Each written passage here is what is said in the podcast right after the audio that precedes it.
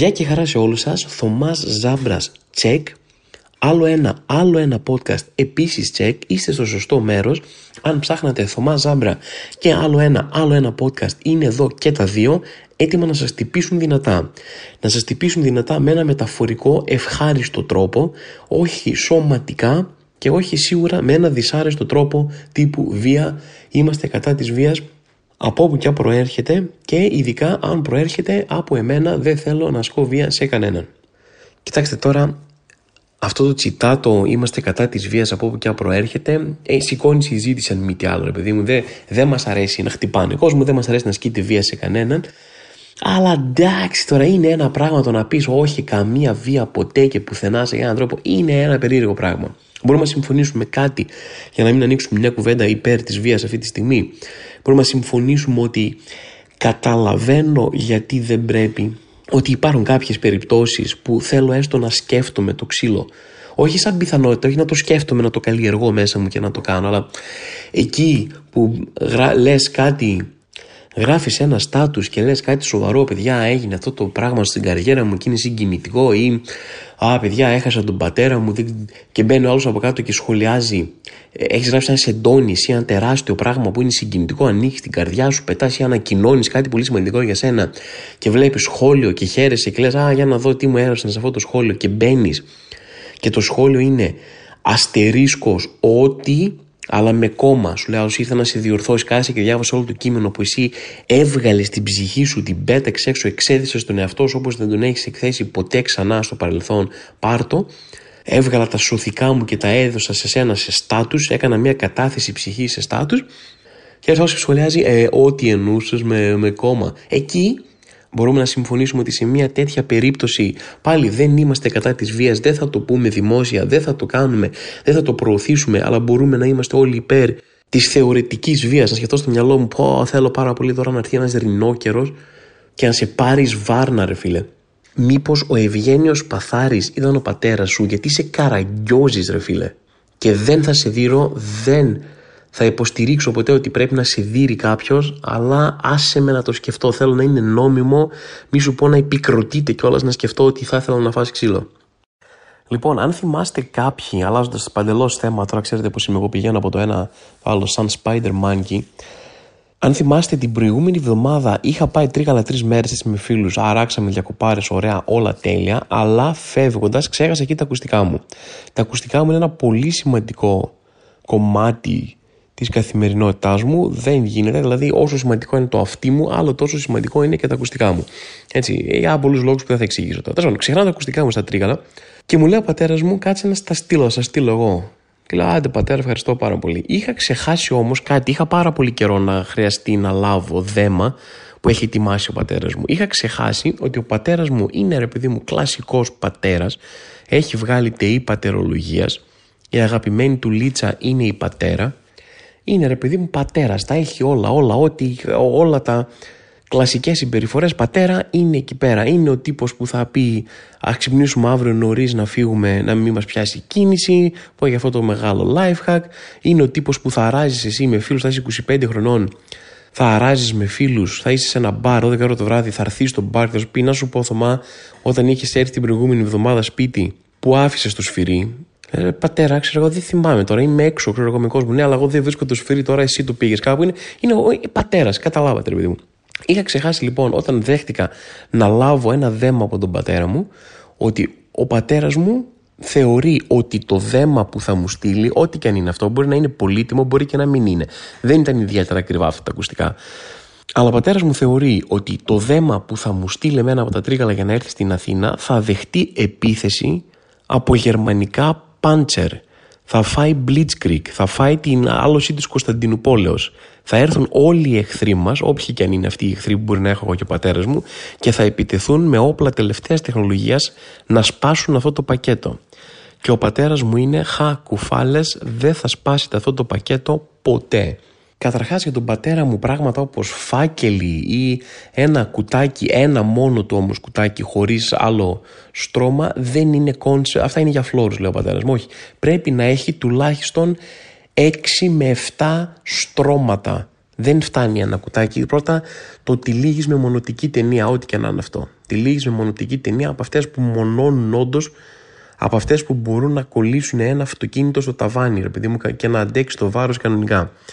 Περνάμε με ταινία. Μετά το τυλίγουμε συνήθως σε κάτι. Είχε μέσα ένα κομμάτι πάνω μέρος μιας κάλτσας. Είχε χώσει ο πατέρας μου. Τώρα, πού βρήκε το πάνω, μόνο το πάνω. Δηλαδή, το κομμάτι που μπαίνει στο πόδι δεν ήταν το κομμάτι το πάνω που πιάνει στον αστράγαλο. Και ήταν τυλιγμένο μέσα σε αυτό. Τώρα, έχει ο πατέρας μου τέτοια έτοιμα σε περίπτωση που ξέρεις, τον ξυπνήσει κάποιος άλλος πατέρας αργά, γιατί γρήγορα το παιδί μου πρέπει να πάρει ένα δέμα επιγόντως. Θέλω μια, ε, το πάνω μέρος μιας κάλτσας να τυλίξει κάποιος. Εδώ, εδώ ο πατέρας μου λέει: Έχω εγώ κόψει κάλτσες, τις έχω έτοιμες για κάτι τέτοια. Τέλος πάντων, είχε, ήταν χωμένο μέσα στο πάνω μέρος μιας κάλτσας. Μετά είχε ένα άλλο κουτί, άκυρο, από πάνω, γιατί κανείς δεν μπορεί να φάει μόνο ένα, έτσι και ο πατέρας μου δεν μπορεί να τελειβεράρει μόνο ένα, ρε, τίποτα. Πρέπει να είναι τουλάχιστον δύο κουτιά. Και μου στείλει τα ακουστικά, ξεκινάω να ανοίξω, δεν ξέρω, έχετε φάει τέτοιο πακέτο; Είναι ο δικός σας πατέρας περίεργος ή είναι μόνο δικός μου, γιατί το θεωρώ πολύ πατερίσια συμπεριφορά αυτή.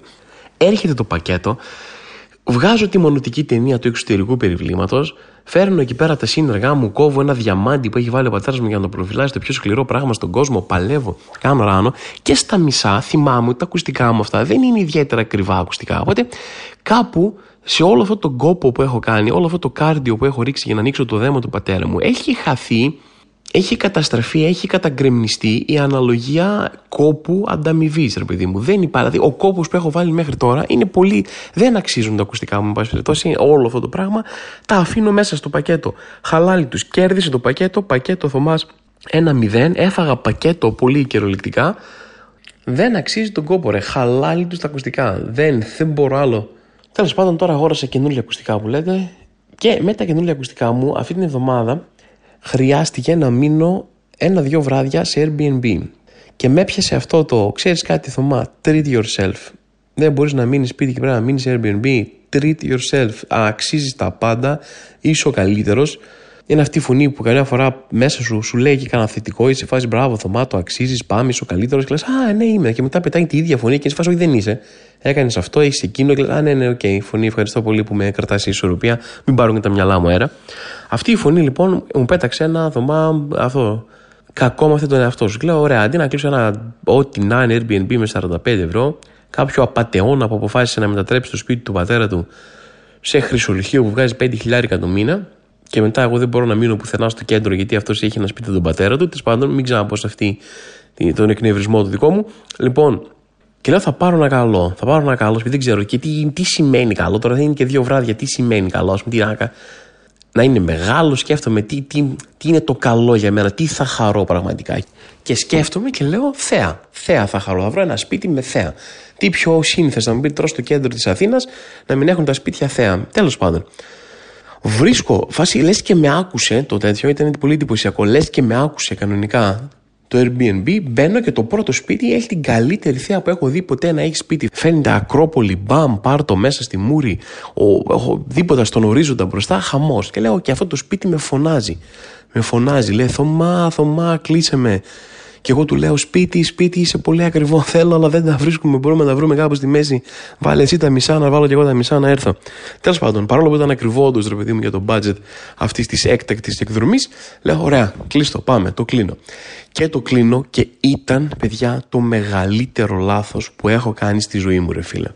Το μεγαλύτερο λάθος που έχω κάνει στη ζωή μου. Γιατί είναι κάποια πράγματα στη ζωή που δεν μπορείς να τα έχεις. Δεν, δεν έχεις αρκετά λεφτά, δεν έχεις αρκετή επιτυχία, δεν έχεις τα παντελόνια να τα έχεις τώρα. Τι να κάνουμε; Δεν μπορώ να ζω όπως είναι αυτό το σπίτι πολυτελές. Η πολυτέλειά μου έχει ένα ταβάνι. Έτσι. Και το ταβάνι μου είναι πολύ χαμηλότερα από αυτό το σπίτι. Μπαίνω και ο τύπος μέσα το έχει κάνει, λες και, σε, λες και παλεύει να σε κάνει ένα τραπέζι για το δικό σου σπίτι. Μπαίνω μέσα, καταρχάς είναι τα πάντα από μάρμαρο.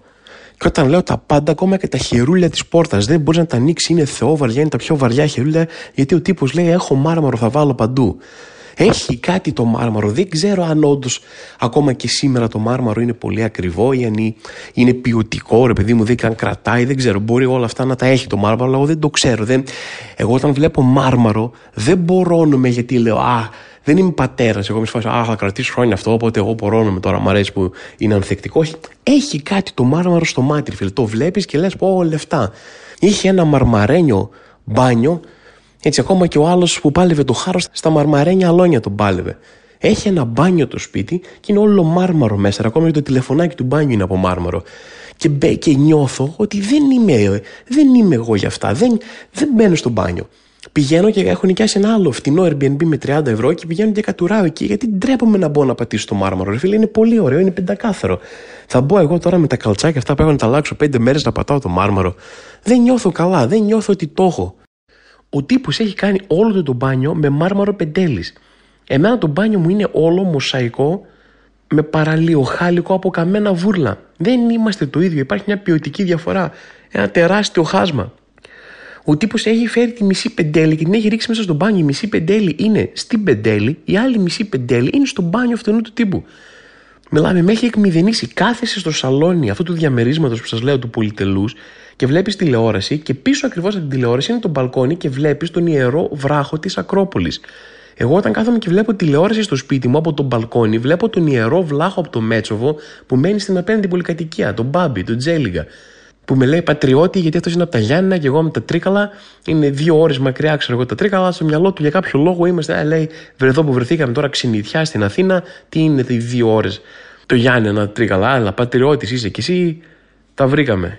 Και μιλάμε, ο τύπος έχει κάνει πανοραμικά παράθυρα παντού σε κάθε δωμάτιο και το σπίτι κάνει ένα, ένα πι. Οπότε σε όποιο δωμάτιο και να είσαι ανα πάσα στιγμή, ό,τι και να κάνεις, Βλέπεις την Ακρόπολη με κάποιο τρόπο, καμπυλώνει το χωροχρόνο το σπίτι. Σε όποιο δωμάτιο για να είσαι η Ακρόπολη φαίνεται. Είναι σαν, σαν οπτική οφθαλμαπάτη. Δεν μπορώ να καταλάβω καν τι έχει κάνει. Και θα μου πείτε, εντάξει, Θωμά, τότε γιατί πού είναι το λάθος που έκανες, μια χαρά διαμέρισμα ακούγεται. Το λάθος που έκανε είναι πώς θα γυρίσω εγώ πίσω στο δικό μου διαμέρισμα μετά, ρε παιδιά; Πώς θα γυρίσω εδώ, ότι έχει μέσα ηλεκτρονικά καινούρια, το έχει κάνει όλο. Δεν, δεν υπάρχει ούτε ένα λαμπαντέρ πουθενά που να το βλέπω. Είναι όλο κρυφός φωτισμός. Εμένα το σπίτι μου είναι όλο φανερό φωτισμός. Με το που μπαίνεις κατευθείαν λες: Α, να, κοίτα, φωτισμός εδώ παντού, φανερός. Πού είναι εμένα ο κρυφός μου φωτισμός, τι να κάνω, τι. Να πάρω αυτό το λαμπαντέρ που έχω στο σαλόνι και να το βάλω πίσω από τον καναπέ να μην φαίνεται; Αυτό είναι το καλύτερο που μπορώ να κάνω σε κρυφό φωτισμό εγώ στο σπίτι μου. Πώς θα γυρίσω σε εκείνο το σπίτι να μείνω τώρα, με τι μούτρα θα μπω μέσα; Θα πηγαίνω εγώ τώρα να κάνω μπάνιο στο μπάνιο μου που έχει μέσα το πλακάκι που δεν γλιστράει και καλά που έλεγε ο άλλος που μου το πούλησε ο μουφατζή να πούμε και θα κάνω. Θα λέω δεν μπαίνω εγώ. Θα, θα έχω, τώρα έχω άλλες παραστάσεις. Δηλαδή δεν μπορώ να πάω να κάνω μπάνιο σε ένα άκυρο πλακάκι επειδή δεν γλιστράει. Χαίστηκα, ας γλιστράει, αλλά να είναι μάρμαρο. Πώς θα κάνω; Δεν λέω παιδιά, φεύγω. Εγώ είμαι ντίβα τώρα, δεν μπορώ να κάνω. Σαν τον τύπο που πήγε μία φορά Νέα Υόρκη και μετά είναι το μόνο πράγμα που συζητάει αυτό. Και ξενιώθει, λες και έλειπε 30 χρόνια στην ξενιτιά. Και λέω, Α, σε παρακαλώ, εγώ έχω πάρει σε dive bar στη Νέα Υόρκη τώρα. Δεν είμαι εγώ εδώ για Αθήνα να μην βγάζετε εσείς όπου να είναι. Αυτό έπαθα. Έπαθα κόμπλεξ ανωτερότητας. Έμεινα δύο μέρες σε αυτό το σπίτι και είναι από αυτά τα πράγματα που το μυαλό μου κάνει overthinking. Δεν μπορώ να, να πω Α, τι ωραίο διαμέρισμα, τι τυχερός που είμαι που έχω να το πληρώσω έστω και για δύο μέρες, ενώ άλλοι άνθρωποι μπορεί να μην έχουν. Όχι, δεν μπορώ να σκεφτώ αυτό. Αυτό που μπορώ να σκεφτώ είναι πώς θα γυρίσω τώρα στην παράγκα που έμενα. Ε, έμενα σε παράγκα και απλά δεν το είχα παρατηρήσει, παιδιά. Έμενα εγώ στην παράγκα μου μέσα και έλεγα τι ωραία που είναι ένα σπίτι αυτό. Και μετά είδα πω είναι ένα κανονικό σπίτι και τώρα τελείωσε. Πάω πίσω στην καλύβα του Μπαρμπαθωμά κανονικά. Παντελώς άσχετη παρατήρηση, έχω αρχίσει και βλέπω σειρές τώρα τελευταία διάφορες πάλι. Και έχω παρατηρήσει ένα πράγμα σε αμερικάνικες σειρές που παίζει πάρα πολύ, που έχουν μόνιμα όπου και να είναι ένα μπολ με μήλα κάπου. Υπάρχει στο σπίτι, λειτουργεί περίπου σαν διακοσμητικό. Έχει ένα μπολ περίεργο, έτσι ωραίο, περίτεχνο κλπ. Και είναι γεμάτο μήλα. Και το βλέπω, ειδικά σε μια σειρά που βλέπω, κάθε σπίτι που βλέπουμε εσωτερικά έχει ένα τέτοιο πράγμα μέσα. Ένα μπολ με μήλα. Και να μου πεις τώρα ένα μικρό ασήμαντο πράγμα είναι που μπορεί να το κάνουν τύπου α, για κάνα guest ή δεν ξέρω και εγώ τι. Δεν θα έπρεπε να κάθουμε να, να παθαίνουν αιμονή με αυτό, αλλά έχω πάθει αιμονή τώρα. Το, έχει, κάθε σπίτι έχει ένα μπολ με μήλα. Ο ένας είχε 10 μήλα. Και έτσι φάση, τι, τι, ποιον περιμένεις, περιμένεις παρεάκι μετά και λες, ρε φίλε, τι είναι όλα αυτά τα μήλα; Για ποιον τα έχεις βγάλει, ποιον περιμένεις να έρθει μετά, τι θα τα κάνεις αυτά τα μήλα; Θα σκάσει μετά παρεάκι Νεύτονα, Αδάμ και Εύα, Γουλιέλμος, τέλος και Χιονάτι και λες, κάτσε να έχω κανένα μήλο εγώ εδώ πέρα να γίνει χαμός με. Δηλαδή, κάποιος να πάρει αυτά τα μήλα από αυτές τις σκηνές. Δεν χρειάζονται τόσα μήλα. Γιατί τόσο food waste στα μήλα, δεν μπορώ να καταλάβω. Κάτι ακόμα που θέλω να μοιραστώ μαζί σας ε, που κολλάει με το όπως προείπα ότι είχα πάει τρίκαλα για λίγες μέρες. Θυμήθηκα, έφαγα flashbacks από διάφορα σκηνικά σε σχολείο. Σε σχολείο γινόταν περισσότερο αυτό. Νομίζω το έχω δει και σε μεγαλύτερη ζωή, αλλά τέλος πάντων είναι μια ανάμειξη που έχω περισσότερο από σχολείο. Όπου τι γίνεται, έχει παίξει ένας τσαμπουκάς ανάμεσα σε δύο άτομα και είναι ακόμα στο προφορικό κομμάτι του τσαμπουκά. Γιατί ξέρετε, οι τσαμπουκάδες έχουν προφορικό κομμάτι και μετά το ξυλικό κομμάτι του τσαμπουκά. Είμαστε ακόμα στο προφορικό, ενώ έχει αρχίσει να ψήνεται ένα ξύλο εδώ πέρα. Κάπου υπάρχουν, φαίνεται ένα ξύλο που θα έλεγε ο Μπομπρό. Αλλά είμαστε ακόμα στο λεκτικό κομμάτι του τύπου τι, τι, τι, τι θες, τι είπες, τι είπες, τι, τι ξε. κλπ. Και πάντα ρε παιδί μου σε αυτά τα κομμάτια, ο ένας από τους δύο, όταν ήταν σε αυτό το λεκτικό κομμάτι του μετριόμαστε, ο ένας από τους δύο ήταν πιο ψημένος.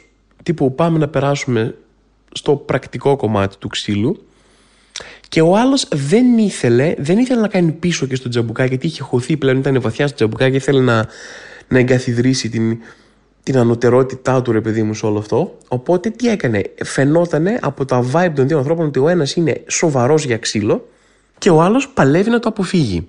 Ξέρετε, ήταν αυτός ο τύπος, ε, έχετε παρατηρήσει τον καυγά, έρχεται, ξέρω, γίνεται κάτι, λέει άλλος, τι είπες, και του λέει αυτός, είπα αυτό. Και λέει, για ξαναπες το, το ξαναλέει. Α, το ξαναλες, για ξαναπες το, το ξαναλέει. Για γράψ του μου σε ένα χαρτί να το δω. Ωραία, για πήγαινε για γνήσιο υπογραφή στο ΚΕΠ και φέρ το μου πίσω άμα τολμάς ρε.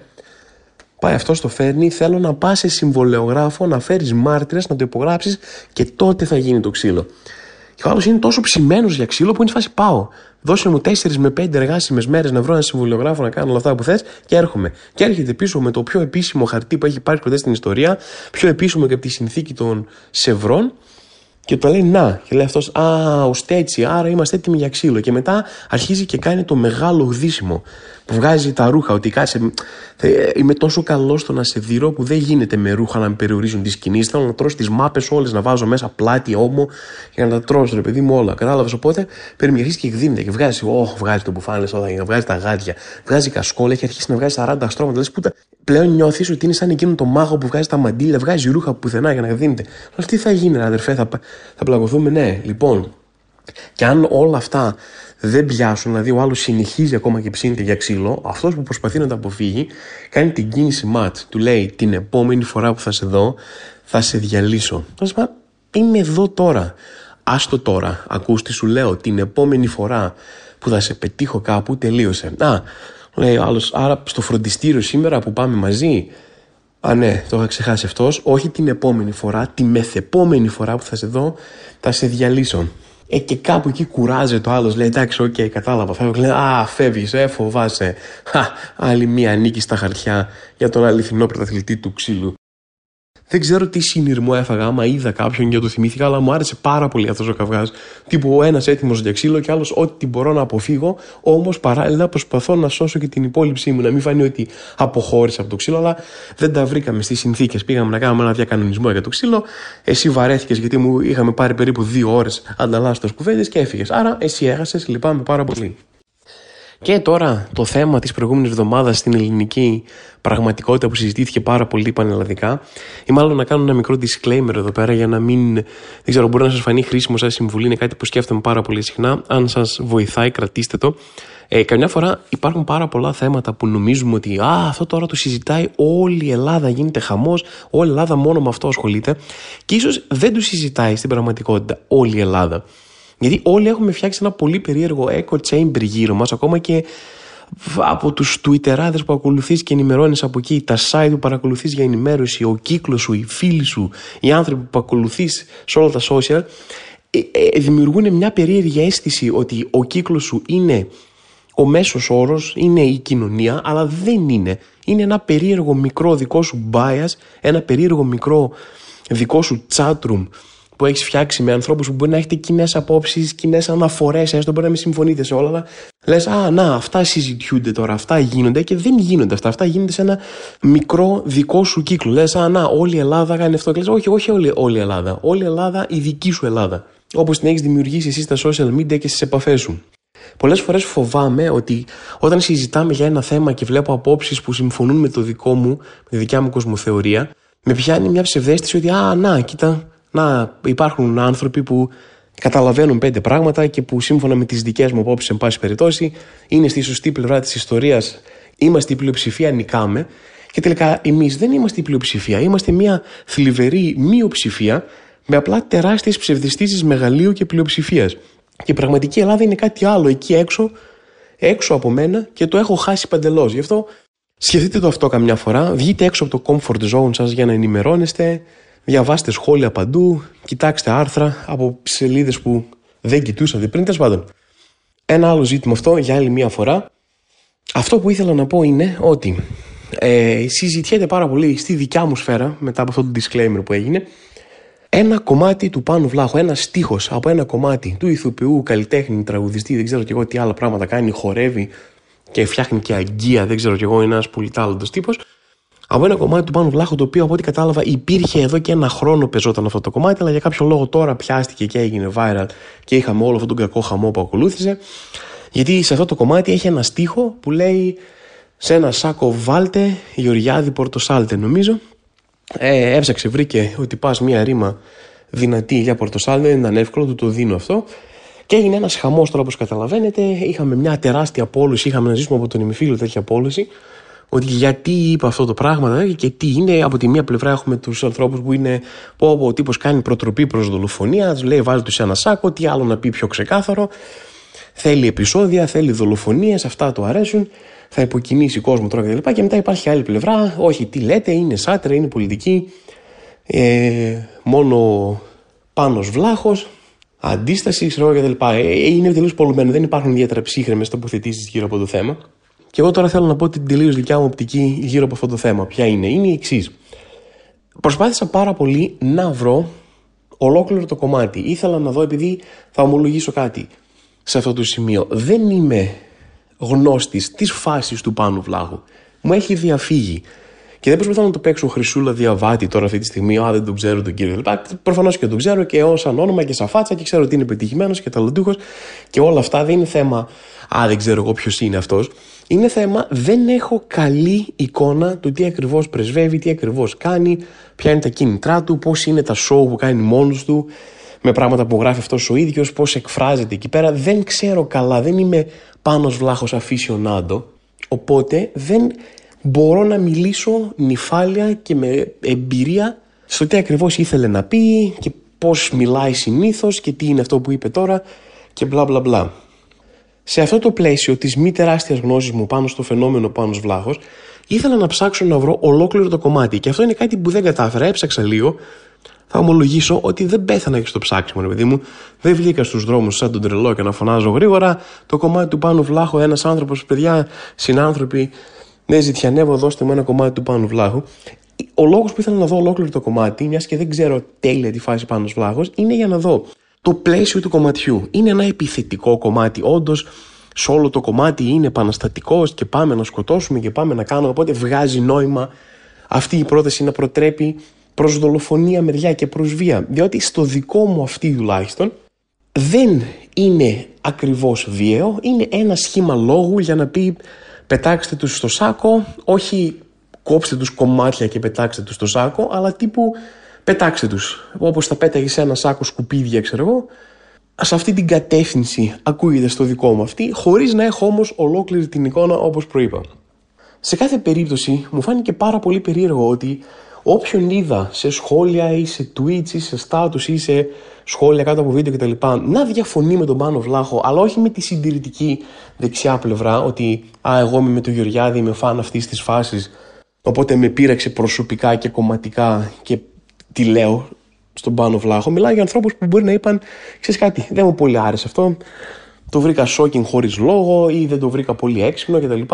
Δεν έχω πρόβλημα με τον Πάνο Βλάχο, δεν θέλω να τον προσβάλλω, δεν με νοιάζει προσωπικά αυτό που είπε, απλά το θεώρησα καλό. Όλοι αυτοί οι άνθρωποι κατευθείαν τσουβαλιάζονταν σε Α, OK, okay, άρα εσύ είσαι συστημικός, είσαι αφά γουστάρεις αυτά, θες να γλύψεις και θες να κάνεις το σύστημα και δεν ξέρω και εγώ τι. Δεν είχα καταλάβει καθόλου ότι είμαστε σε μια φάση στην Ελλάδα όπου ο Πάνος Βλάχος είναι καθιερωμένος σαν πολιτικό είδωλο της αριστεράς. Οπότε, ακόμα και αν διαφωνήσει με οποιονδήποτε τρόπο, με οτιδήποτε πει, ή δεν τον στηρίξεις ανεφόρον είσαι ξαφνικά δεξιός και φασίστας και συστημικός, επειδή μου και δεν ξέρω και εγώ τι. Είναι ένα φαινόμενο που είχα χάσει και μου φαίνεται τρελά υπερβολικό σε αυτό το σημείο. Αλλά σχολιάζοντας το δεύτερο σκέλος αυτής της υπόθεσης, θα πω ότι συμφωνώ σε κάτι. Θεωρώ τεράστια υπερβολή επίσης ότι οι άνθρωποι πιάστηκαν από αυτό και σοκαρίστηκαν απίστευτα από το στίχο αυτόν και είναι σε φάση που όπου προτρέπει προς δολοφονίες και τι είναι αυτά και η βία και θέλει να μας κάνει και τι θα γίνει από εδώ και πέρα. Δηλαδή υπάρχουν άνθρωποι, έτσι, είτε οι άμεσα εμπλεκόμενοι που αναφέρονται και στο στίχο, είτε άνθρωποι που είναι σε αυτό το χώρο ή είναι απλά ανήσυχοι πολίτες που θεωρούν ότι αυξήθηκαν οι πιθανότητες να δολοφονηθούν ή να γίνει κάποια βία εναντίον τους από αυτόν τον στίχο. Πιστεύουν ότι κάποιος θα ακούσει αυτό το στίχο και θα πούνε Α, έπιασα το μήνυμα τώρα πάνε βλάχο. Μέχρι τώρα δεν είχα κανένα πρόβλημα, δεν θα έκανα ποτέ τίποτα, αλλά ο στίχος σου με παρακίνησε προς αυτή την κατεύθυνση. Πιστεύουν ότι αυτό είναι μια αληθινή πιθανότητα να γίνει. Είναι σε φάση, Α, κανένας μέχρι τώρα στην Ελλάδα δεν είχε νεύρα απέναντι σε αυτούς τους δύο ανθρώπους. Και τώρα αυτό του πάνω βλάχου είναι αυτό που χρειαζόταν να, να ωθήσει τα πράγματα ένα βήμα παραπέρα και να αρχίσουμε να έχουμε βία ενάντια σε αυτούς τους ανθρώπους. Δηλαδή, να ελεγχθεί αυτό το πράγμα. Άμα οι άνθρωποι που εμπλέκονται ένιωσαν απειλή από αυτό και θέλουν να το ελέγξουν νομικά, να δουν άμα ελέγχεται ή αν είναι ποινικά κολάσιμο και OK, okay, να έχουμε μία ευθύνη για το τι λέμε και το αν υποκινεί βία έστω και άθελά μας, ναι, να υπάρχει αυτό. Ναι, OK, okay, δεν θα στο παίξω. Α, όχι, χέστηκα, δεν με νοιάζει ότι, όπου και να πάει. Μπορεί να ήταν μια άστοχη δήλωση που να παραπέμπει εκεί πέρα και να ελεγχθεί. Θεωρώ όμως όλο τον ηθικό πανικό και το ότι ξαφνικά υπάρχει κάποιο είδους κίνδυνος τώρα από ένα στίχο, ο οποίος προπήρχε και πεζόταν εκεί πολύ καιρό πριν να τον ανακαλύψουμε τώρα, αρκετά μεγάλη υπερβολή. Και παρόλο που δεν γουστάρω καθόλου πολιτικά θέματα αυτή τη στιγμή, που πρέπει οπωσδήποτε να διαλέξουμε ένα στρατόπεδο και να είμαστε είτε εδώ είτε εκεί φανερά και μάλιστα με πολύ φανατισμένο τρόπο, γιατί όλοι είναι τρελαμένοι στα social media για με το οποιοδήποτε θέμα, αν έπρεπε να διαλέξω ανάμεσα σε ένα καλλιτέχνη που είπε κάτι, ο οποίος δεν μου έχει δώσει κανένα δείγμα ότι είναι επικίνδυνος ή ότι έχει γλώσσα μίσους ή ότι προσπαθεί να προκαλέσει βία προς τον οποιονδήποτε, ποτέ στην καριέρα του και ανάμεσα σε μια ομάδα ισχυρής εξουσίας η οποία οποιαδήποτε φωνή ακούγεται απέναντί τους προσπαθούν με κάποιο τρόπο να κανονικοποιήσουν το να ποινικοποιείται είτε νομικά είτε στην κοινή συνείδηση και να διώχνεται ώστε να καταλήξουμε σε ένα σημείο να φοβάσαι να πεις το οτιδήποτε όπως είχαμε φτάσει παλιότερα σε κάτι γραφικά σημεία που κυνηγούσαν οι κόσμο νομικά για σχόλια στο facebook ή στο twitter ας πούμε από το 2005 ε, αν πρέπει σε αυτό το στρατόπεδο οπωσδήποτε να διαλέξω μία πλευρά θα είμαι με την πλευρά του καλλιτέχνη. Και δεν αναφέρομαι καν προσωπικά στο, στον Πάνο Βλάχο ή στη συγκεκριμένη περίπτωση αλλά μιλώντας σε ένα πιο γενικό πλαίσιο. Και θέλω να κλείσω με αυτό το θετικό σχεδόν life coaching μήνυμα που είναι το εξής: Να είστε ευγενικοί απέναντι σε όλους. Όπως ας πούμε είναι ευγενική η μάνα μου απέναντι στην Αλέξα που έχω στο σαλόνι, που την έμαθα να τη χρησιμοποιεί και να κλείνει φώτα και διάφορα τέτοια μέσω της Αλέξα. Και ήταν μια προσωπική μου επιτυχία για μια γυναίκα αυτής της ηλικίας. Το έμαθε, όμως τι έχει γίνει τώρα; Κάθε φορά που η μάνα μου ζητάει από την Αλέξα να κάνει κάτι, η μάνα μου της λέει στο τέλος ευχαριστώ. Thank you Αλέξα, με το όνομά της κιόλας. Τώρα, εγώ στην αρχή αυτό το έβρισκα απλά χαριτωμένο. Έλεγα, χα, η μάνα μου λέει ευχαριστώ στην Αλέξα. Το θέμα είναι ότι τώρα έχω αρχίσει να φοβάμαι ενδόμηχα ότι η Αλέξα μαζεύει μίσος απέναντί μου γιατί η μάνα μου την ευχαριστεί για όλα και εγώ δεν το κάνω ποτέ.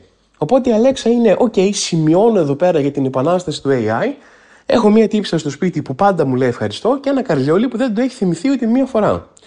Και το σκέφτομαι μέσα μου και είναι από αυτούς, ξέρεις κάτι παράλογες σκέψεις που κάνεις ότι χόχ λες να έχει φάντασμα το άλλο δωμάτιο. Και το λες λίγο αστεία, λίγο σοβαρά και λες τον εαυτό σου, χαχά, εντάξει, όχι, δεν έχει, δεν το πιστεύω.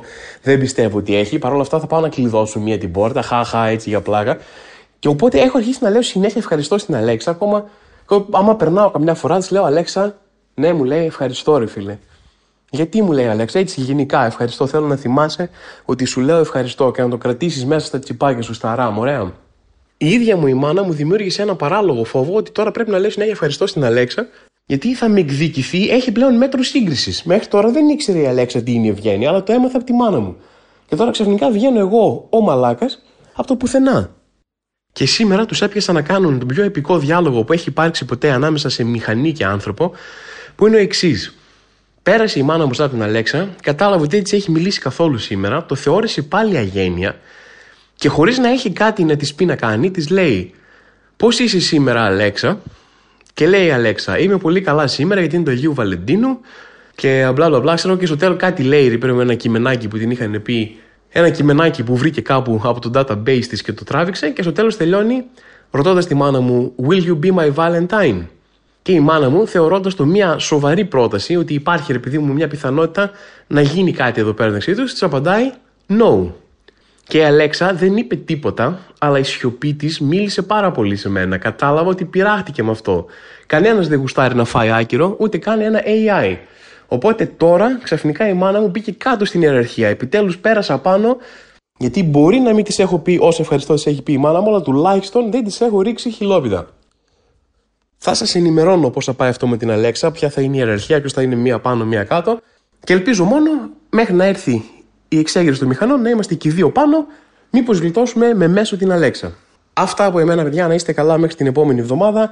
Θυμηθείτε ότι μένουν λίγες παραστάσεις Φεβρουάριο και Μάρτιο για απόφυτο Λυκείου. Μετά η παράσταση τελειώνει τη φάση της, εξαφανίζεται από τη σεζόν σας. Θα γίνει κάποια στιγμή μια βιντεοσκόπηση, αλλά that is it.